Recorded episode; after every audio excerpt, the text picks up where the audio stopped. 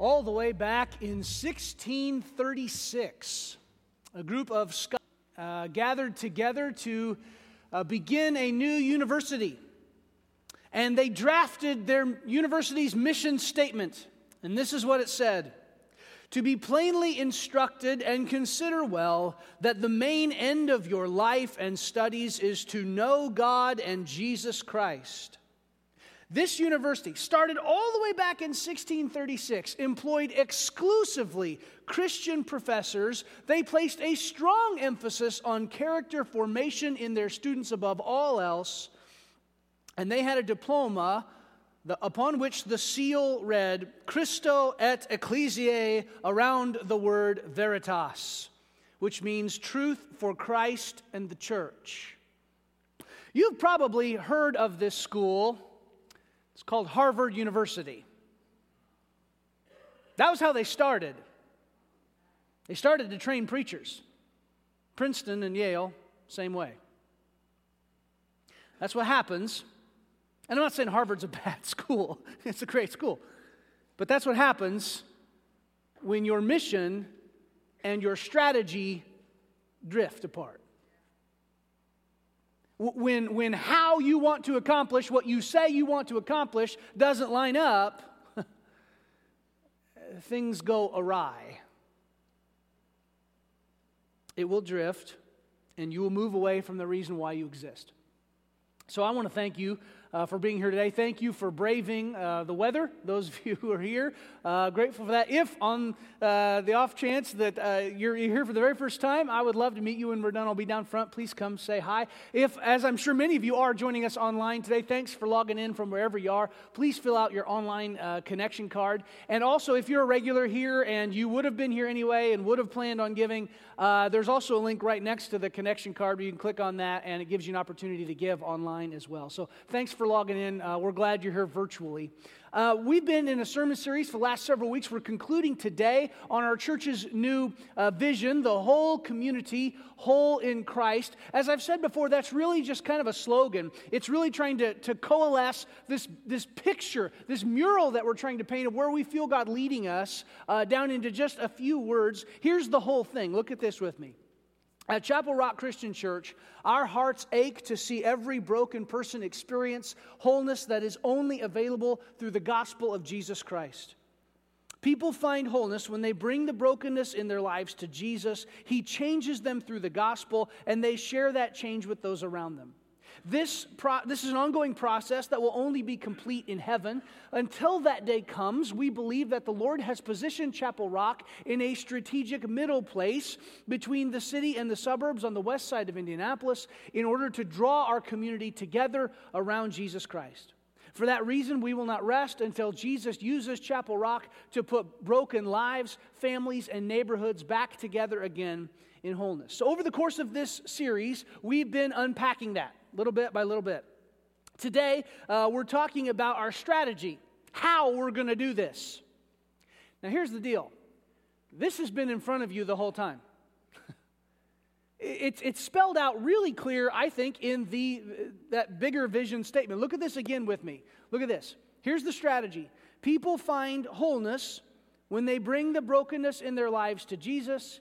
He changes them through the gospel, and they share that change with those around them. It's really simple. It's three words bring, change, share. And it's symbolized by these three hexagons over here. Those three things bring, change, share. And we're going we're to talk about that strategy today. Let me tell you the story of how we got here. Uh, as this vision process was coming together, and after, when we landed on this a word of wholeness, that kind of became our, our organizing principle for the whole thing uh, we ask the question well, what process produces wholeness in our lives? Like, okay, if that's the goal, how do you get there? How, how does this happen? How, how do you grow in wholeness in your life? I mean, if everything we are going to do is oriented toward that concept, what process will bring that about in us?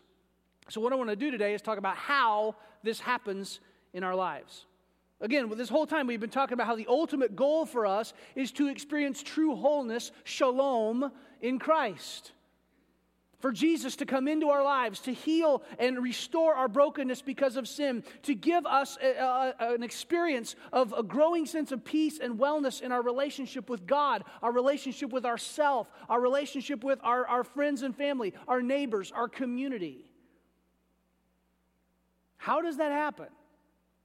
Well, here's the strategy. I, I, think it's really clear. I think it's very simple. I think you could literally draw it on the back of a napkin. You can apply this strategy to every area of your life.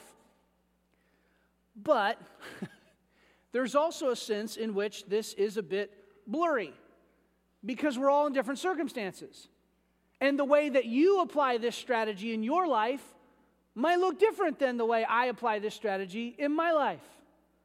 We are expecting baby number seven anytime soon. Those of you who've seen my wife know this. People, we had, a small, not really a shower, they called it a sprinkle uh, for her yesterday. And it was like, they came, the ladies came in like, whoa, you are ready. Um, so, the way that, that I have wholeness in my life as a father of seven kids, you know, going to be a, a, junior in high school this year, all the way down through just born, you know, um, is might look different than those of you who've, whose kids have been grown and gone for two decades. The process is the same, but the specifics are different. And so there's the blurry part. So, this is a clearly blurry process. Does that make sense? Okay. Here's what this looks like. Here's the first step you bring brokenness to Jesus. If you want to become whole, you first have to bring brokenness to Jesus. And this is imaged by these two hollow arrows. Get it? They're hollow. They're not filled in. They're broken. There's part that's missing. pointing down together, the top one there. They're pointing to this kind of, we're, we're bringing it, we're coming into the same place, okay? I think we see a great example of this. I love this story. This is probably one of my favorite stories in the whole Bible in Matthew chapter 8. Look at this with me Matthew chapter 8, starting in verse 1. When Jesus came down from the mountainside, now this is right after the Sermon on the Mount, okay? Jesus has just given the Sermon on the Mount, huge crowd of people there listening to him. When Jesus came down from the mountainside, large crowds follow him. A man with leprosy came and knelt before him and said, Lord, if you're willing, you can make me clean. Jesus reached out his hand and touched the man. I am willing, he said. Be clean. Immediately, he was cleansed of his leprosy. then Jesus said to him, See that you don't tell anyone, but go show yourself to the priest and offer the gift Moses commanded as a testimony to them. I believe this passage teaches us that we have to be willing to bring our brokenness to Jesus and expose it in all its ugliness and corruption in order for it to be made whole. This guy's a leper. We don't know exactly what that was. The word translated leper here is kind of a generic term in the New Testament for all sorts of skin diseases. It might have been actual Hansen's disease, what we think of as leprosy. It could have been any of the other number of uh, skin ailments that the, in the book of Leviticus it says make you unclean. This guy had a responsibility to wear a, a, a veil over the lower portion of his face. He had to walk around uh, and cry out constantly, unclean, unclean, unclean. It's like what you do when you have the flu here at church. You know, don't, don't touch me. I'll, you know, handshake. Okay. Um, it, it, he, had, he had to walk around unclean, unclean, unclean. And so this guy really probably shouldn't have been in this crowd. this crowd of people around, and he goes up to Jesus and, and in front of God, and everybody says what's wrong. Do you ever have you ever meet somebody like that? A chronic oversharer? Just constantly telling, oh, this, this, here's what's going on. And he comes to Jesus and he brings his brokenness and he presents it right in front of the Lord. Can you imagine doing that? Listen, true repentance must in, include confession of brokenness. I wonder sometimes if the Protestant church has thrown the baby out with the bathwater regarding confession. I, I don't think it should be mandated like our Catholic friends. But y'all, my Bible's really clear when it says in James 5:16, "Therefore confess your sins to each other and pray for each other so that you may be healed." Literally made whole. The prayer of a righteous person is powerful and effective. Listen, if you want to experience wholeness, it is not going to come unless you're willing to bring your brokenness to Jesus and say, Here. The whole, if, if, if, if, if your whole posture is, I'm okay, I'm okay, I'm all right, I'm good, you're never going to be whole. If you're constantly admitting that, if you're constantly saying, I'm not wrong, I'm not wrong, this is not, this is okay, this is good, you're not going to find wholeness in Christ. This leper is willing in front of God and everybody. Of course, it's, it's painfully obvious. And that's another lesson for us is we, what we think might be hidden usually isn't. it's like, dude, I know you're messed up. I'm messed up. I see it more clearly in you than I do in me. That's why we need each other. We'll talk about that in a little bit. See, what we see in this text is that there's no way this guy would have found healing if he hadn't confessed his need to Jesus. And not only that, the guy knows that Jesus can heal him. He's just asking if he will. So here's what that teaches us. If you will bring the broken, unclean parts of your life to Jesus, listen to me, He will not recoil away from you in shock and horror. He will not run away from you. He will not berate you for your failure. When you bring your brokenness to Jesus, you can be confident knowing that you are loved and accepted and desired in His presence that you are doing exactly what He wants you to do. When you go to Jesus and you go, Here, I messed it up, it's not like He's going to go, Oh, gross, with your life.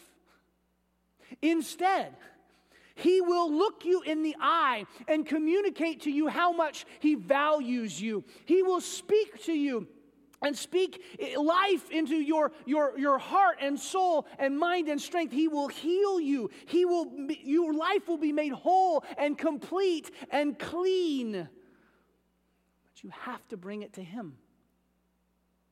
See, when you're willing to bring something that's broken to somebody who can restore it, pretty awesome stuff happens. Watch. Finally, tonight, a magical moment for one baby boy whose life suddenly changed when a pair of eyeglasses was placed on his little face. Before that, everything was fuzzy, but now those bright eyes are taking in a whole new world. ABC's John Donvan with the story tonight. Okay, we're just going to show it to you, so watch this. Watch the expression on this baby's face. His name is Leo, he's four months, and this smile and here's why it means so much to his mom and dad. Before that moment, Leo, who has a rare disorder affecting his vision, had never had a good, clear look at the world. Most of what he's been able to see up until the, getting the glasses was extremely fuzzy or completely out of focus. Yup, everything, even up close things like his dad's beard. He'd look at him or, or get close to his face and instantly put his hands towards his cheeks, maybe to identify if it's dad or if it's mom. So the glasses were there to fix that. In the video, it shows the moment he first puts them on and first looks straight into his mother's face. And there's that hesitation, and then there it is. Obviously, Leo likes what he sees. That smile was something that was so different. Yeah, it was just a, it was just remarkable. Wow. Yes, it was remarkable. So here's one last look at this first look. John Donvan, ABC News, Washington.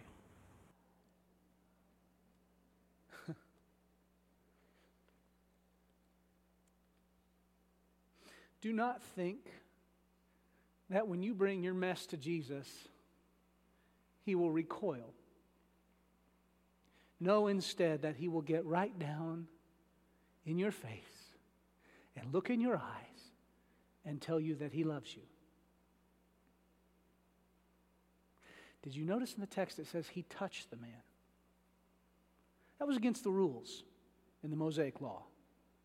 You're not supposed to do that. But he who is without sin can reach out and touch corruption and instead of being corrupted himself, bring healing and wholeness.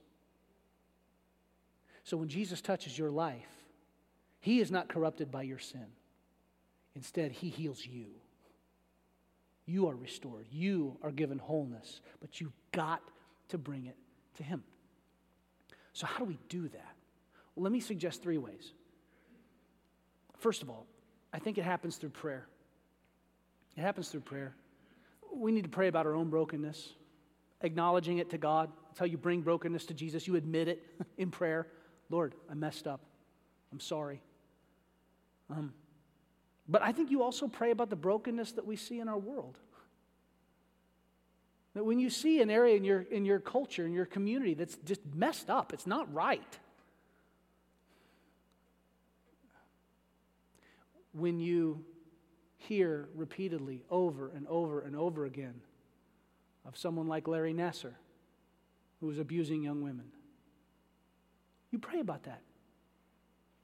Listen, when you watch the evening news, if your first reaction upon seeing that is not prayer, you're doing it wrong.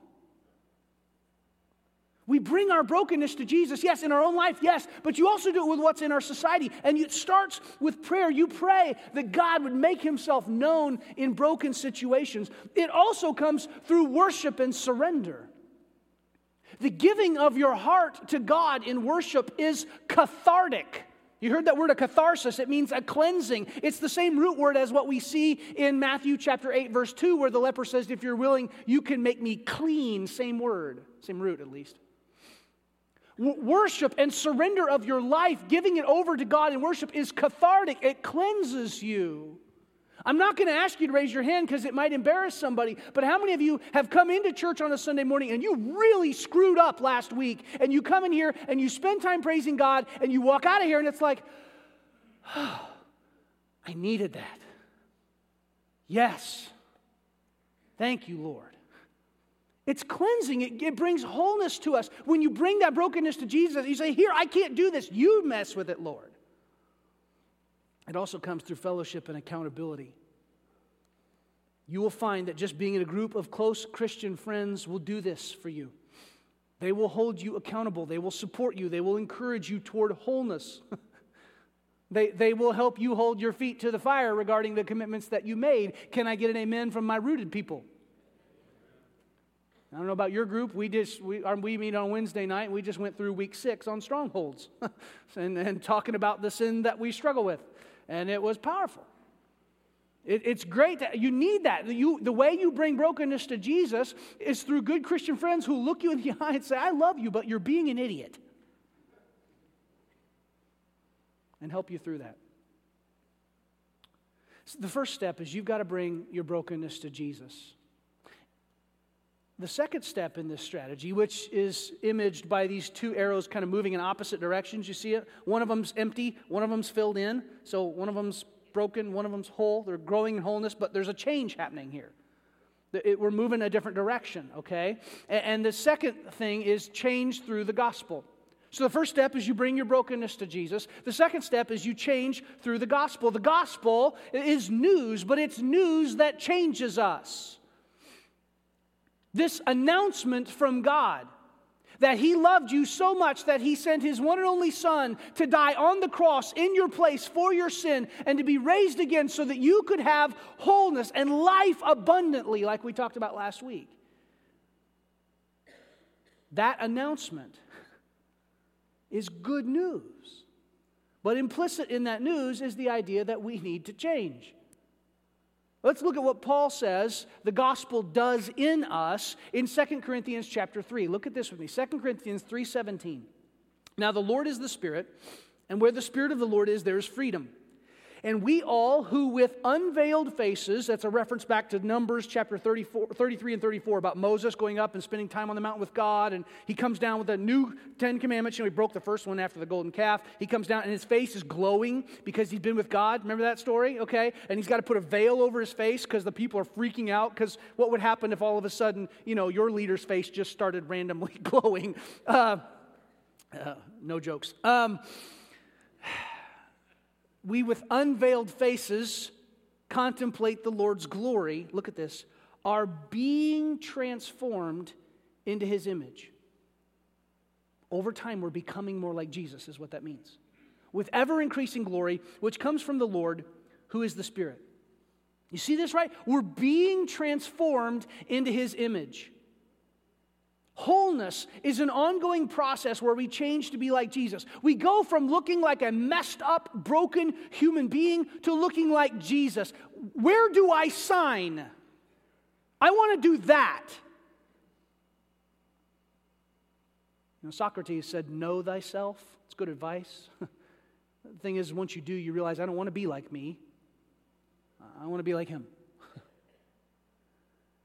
and so I, I, want to be like Jesus. And, and it, this going through this process means there's some change that needs to happen. Now, I should add here, Paul is not endorsing the heresy of modalism when he says the Lord is the Spirit, okay? That's not what he's saying. Rather, it's designed to show that the Spirit who indwells us, remember Acts 2:38, repent and be baptized for the forgiveness of your sins, and you will receive, literally, take into yourself the Holy Spirit. So, what he's saying here is that the Spirit who indwells us is just as much God as the Father is, and just as much God as the Son is. And that Spirit is constantly changing us through the power of the gospel. See, the ultimate result of the gospel in our lives is that we increasingly share the glory of Jesus. What that means is, over time, people will begin to respond to you as you look more like Christ the same way they responded to Jesus. I've said before if lost people don't like you, you're not enough like Jesus because they loved him. In fact, as you become more like Christ, it's entirely likely that lost, broken, messed up, wounded people will like you a whole lot, and, and Pharisaical, self righteous, smug religious people won't like you at all. That's okay. That's all right. Listen, you are not accountable to God for people's reaction to you if you really are being like Jesus. But you are accountable to the Lord to submit to the power of the gospel message and undergo a clear change or transformation into the image of Christ. So, how does that happen? How are we changed? Well, let me suggest three ways. Not, this, is not, this list is not exhaustive, but there are three ways I think that, that are significant. First of all, uh, the change that happens will differ based on what's going on in your life, okay? So we said here, the process is really clear, but it's also kind of blurry. Here's the blurry part, because what's going on in your life might look different than what's going on in my life, and the specifics of it might be different. But this change needs to happen, okay? So, what kind of change is needed? Well, let me make three suggestions. First of all, it, it definitely will mean confronting a stronghold of Satan. It definitely will mean confronting a stronghold of Satan in your life. I mentioned before that we talked about that in Rooted when our group met this past Wednesday. We were discussing these strongholds. Week chapter six of Rooted, we talk about those places in our life where Satan just seems to have a grip on us where we're not, where we're still pretty broken. We're not yet really being conformed to the image of Christ. And in that week, they encouraged the, you know, the guys to meet separately from the gals. And so the ladies were nice and cozy, warm in, in the living room. And the only other place we had that was, you know, soundproof was the garage. And so the guys all went out to the garage. It was like 20 degrees outside. And oh, suffered together, right? You know, it was awesome. it was, it was good stuff you know, and we're all out there, you know, just dumping our truck and, and confessing all the major strongholds in our life. Here's what they said.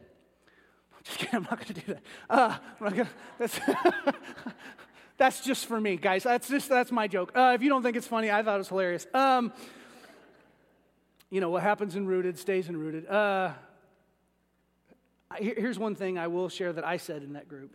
Um, it's been said that you're oftentimes your greatest strength overblown is your greatest weakness or biggest stronghold. So if you're a really confident person, masterful in everything you do, it's entirely likely that you struggle with pride on some level.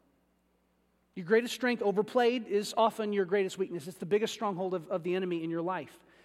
And I think that's true. But what's also true, what's also true because of the power of the gospel is that when you undergo this transformation, and the strongholds of sin in your life are broken by Jesus, then that broken place becomes the best part of your testimony about the wholeness that God is doing in your life. When, you're willing to do this, to bring your brokenness to Jesus, lay it at his feet, and let the gospel change you, that, that messed up part of your story becomes something awesome. God redeems it and he changes it, and it becomes this amazing thing that helps you bear witness to the power of Jesus Christ. Listen, the ultimate apologetic, the ultimate defense of the faith is a changed life. You can quote Ken Ham all day long. You can quote Dr. William Lane Craig all day long, but at the end of the day, if you want to share with your faith with your friends about Jesus, you say, "Listen, I, you believe whatever you want. He changed me." These places of brokenness then become these powerful places of testimony And here's why. When the Spirit comes into your life, when you accept Christ, you, you've got the Holy Spirit living inside you. You've got a, a whole brand new set of tools. You've got a whole new resource to push back against the strongholds in your life. Not only that, but you have a new identity. You, you're living more out of your identity in Christ and, and this redeemed person. We've said before that when you're baptized, the old person dies and Jesus raises up a new one. You've got a brand new identity in Christ that you're living out of, and you live out of that and that wholeness that you have in Him and not your former old dead life brokenness. So, this, this process of change is going to involve confronting some kind of stronghold. That much is clear. I don't know what it is. It might be different for you than it is for me. There's the blurry part. But it means confronting the stronghold. It's also going to mean a change in mindset or priorities. I love the emphasis in this passage in 2 Corinthians 3 uh, 17 and 18 about contemplating the Lord's glory. Just thinking on who Jesus is. To think about Jesus.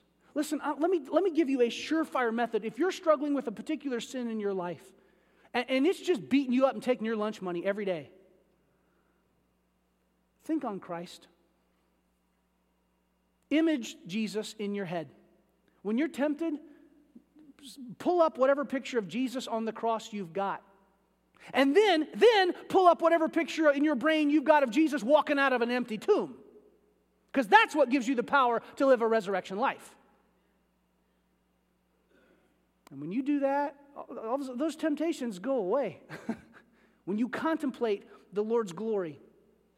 See, a big part of this change is, is changing the way you think about your sin, and that thing that looks so attractive is now disgusting. That thing that looks so wonderful is now repulsive. It involves a change in mind. Third thing, this change may simply be answering the question well, what's the next step in your discipleship? What's the next step in your discipleship? And that's different for everybody. I mean, every one of us needs to answer the question, that much is clear, but because the answer might be different for everybody in this room, it gets a little blurry. Some of you need to have a revolution in your prayer life. You need to really learn to pray. For, for, a long time, your prayer life has been God, thanks for the food, you know, good bread, good meat, good Lord, let's eat. I mean, that, you know, that's your thing. And, and that's great. It's a start, but you need that. Others of you have, have long since learned how to pray, and it's like, all right, maybe I need to learn to fast, or I need to learn to share my faith. That's one of the reasons we love Rooted, is it just kind of walks through all that stuff. It, it, it's, it, that, that part might be different, but you need to answer what's the next step in your discipleship? The change pattern might look different in the specifics for everybody, but the need for it is universally true. You bring your brokenness to Jesus, He changes you through the gospel, and then there's one more step in order for this strategy to work. You've got to share that with somebody else. You've got to share it. That's the, the bottom hexagon there with the two filled in arrows. Get it? Now they're whole. They're not empty, they're whole, they're filled in, and they're going out. You, you share what God has done in your life with somebody else. In order for you to really be whole, you've got to share what God has done in your life with someone else. Paul helps us understand this idea of sharing in his letter to the church at Philippi. Look at what he says here in Philippians chapter 2, starting in verse 1. He says, Therefore, if you have any encouragement from being united with Christ, any comfort from his love, if any common sharing, that's the word that Dave was talking about earlier when he said koinonia. That's kind of a love word if any common sharing. In Acts chapter 2, verse 42, it's translated fellowship. In the passage Dave referenced in 1 Corinthians 10, it's translated participation. He says, if any common sharing in the Spirit, if any tenderness and compassion, then make my joy complete by being like minded, having the same love, being one in spirit and of one mind. Do nothing out of selfish ambition or vain conceit. Rather, in humility, value others above yourselves not looking to your own interests, but each of you to the interests of the others. What Paul is saying here is, is basically, you know, because or since Jesus has given us encouragement and comfort and tenderness and compassion and unity and humility and a supernatural care for other people, Jesus has given you all those things, so share them. Share them with someone else.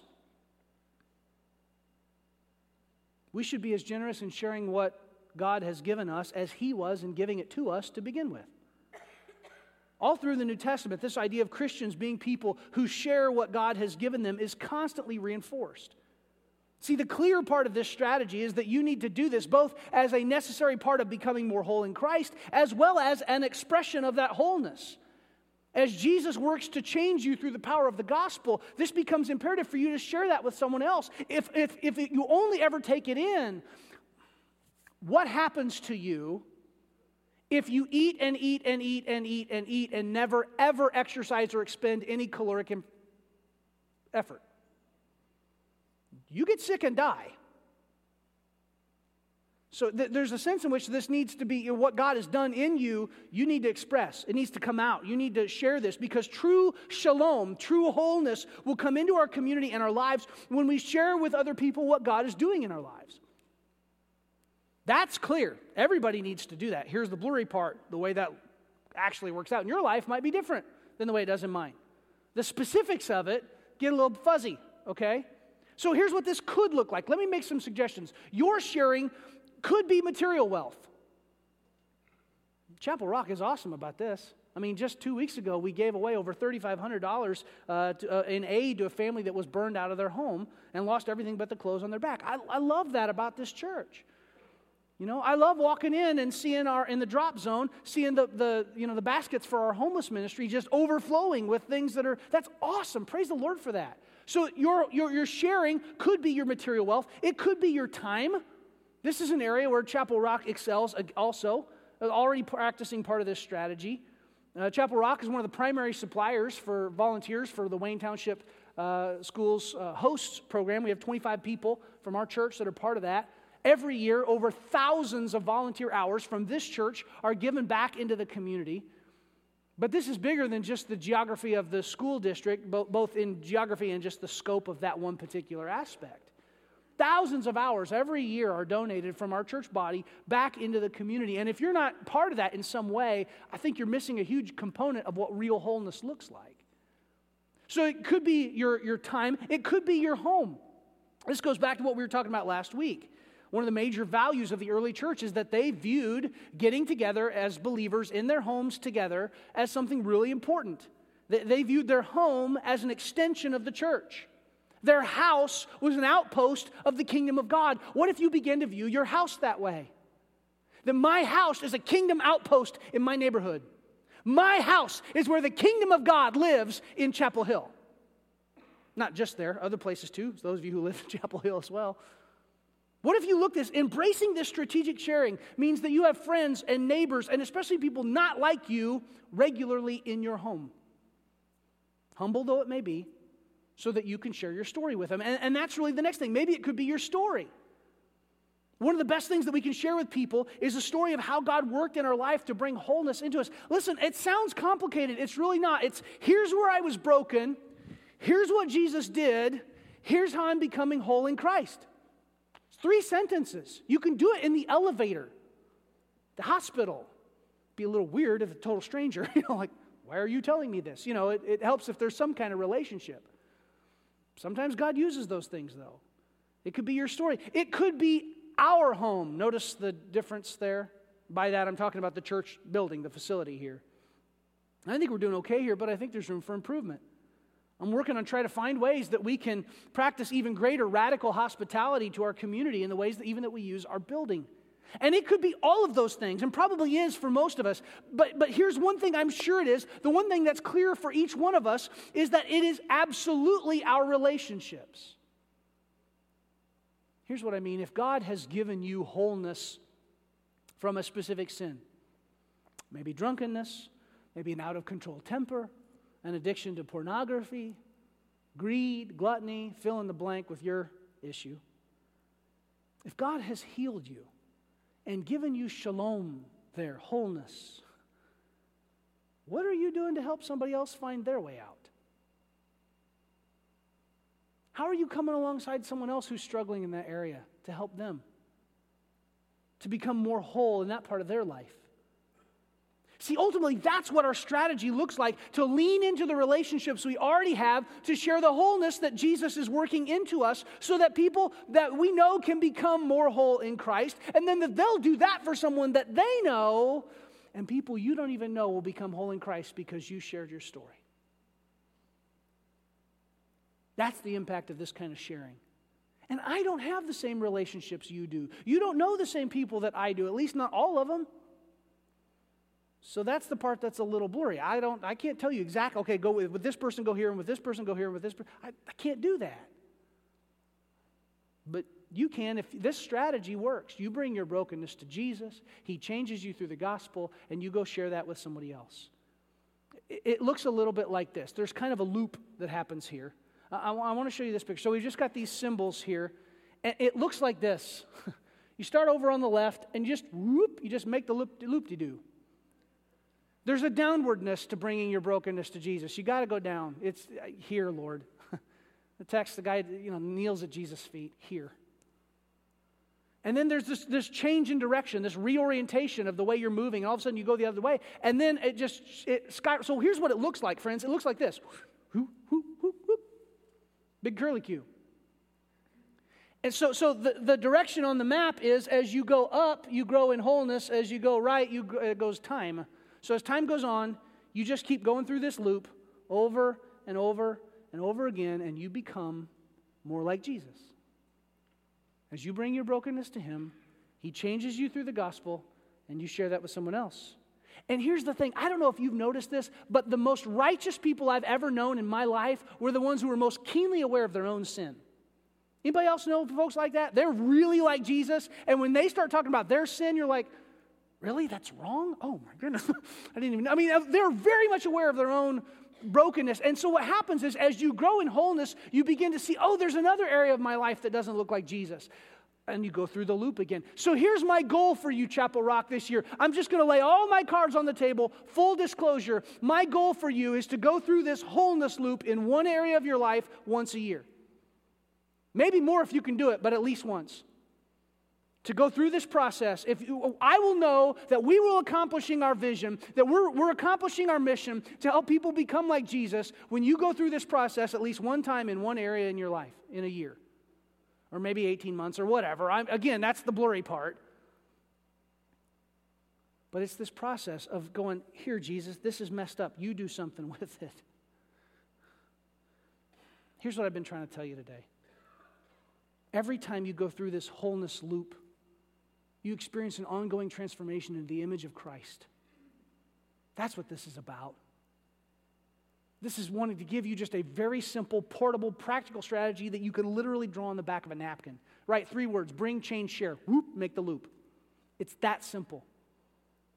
The vision that God has given us here at Chapel Rock is not dependent on a good economy. The vision that He's given us here is not dependent on a favorable legal status for the church. And the vision that God has given us is not dependent on some kind of gloss of cultural Christianity that still stems from our sort of kind of Judeo Christian background. Instead, if anything, as our culture moves further away from those roots, this vision becomes even more compelling. That excites me, that energizes me. So here's what you can expect in the future this strategy will permeate everything we do. We will always be asking, how do we get somebody to move a little further on that loop? If you're at Bring, what do you need to do to move to change? If you're at Change, what do you need to do to start sharing that? And so, to help us, as a reminder, each week we've created something we call the Vision Benediction. We're so certain that this strategy will lead us toward greater wholeness. We want to express it each week before we leave together. So, in just a moment, we're going to stand and sing, and you're going to have an opportunity to respond to this message today. But after that, at the end of the song, we're going to say this together We bring our brokenness to Jesus because a change to wholeness is the story we share. It's just a constant reminder of what God is calling us into. So, what's your story? Is it a story about God bringing wholeness into your life? Because if it's not, it can be. It really can be. Maybe you're here this morning and you need to trade in the brokenness you have for wholeness in Christ. In just a moment, we're going to stand and sing together. We'll have decision counselors down here. Maybe you need to pray with somebody about one of those areas in your life. Maybe you're ready to accept Christ as Savior and Lord and be baptized and receive wholeness in Him. You're going to have a chance to do that. Maybe you need a change in your life. We believe that that happens best in community. It doesn't come from listening to a 30 minute sermon, but it probably comes through a conversation with someone who loves you. If that's where you're at today, go to the next step room. We've got leaders in there who will happily help facilitate that conversation. I don't know what your need is, but you've got an opportunity to respond to this today. Would you stand with me and we're going to sing together?